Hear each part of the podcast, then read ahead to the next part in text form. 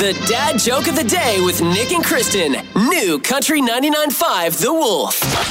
I was at a meeting yesterday with a bunch of like higher ups in our company, Kristen, and you would have been so proud of me. I would have. yeah, I was able to answer a question that no one else in the room could answer. Oh Lord, Who farted? stop it, Nick! I knew right so away. gross.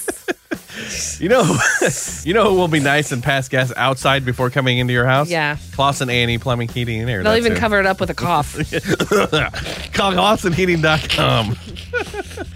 Space tourism is now officially a thing. Help me convince Kristen it'll be a fun family vacation. oh Stop. At 7.05 on New Country, 99.5 The Wolf for the Married Morning Show. Nick and Kristen in the morning.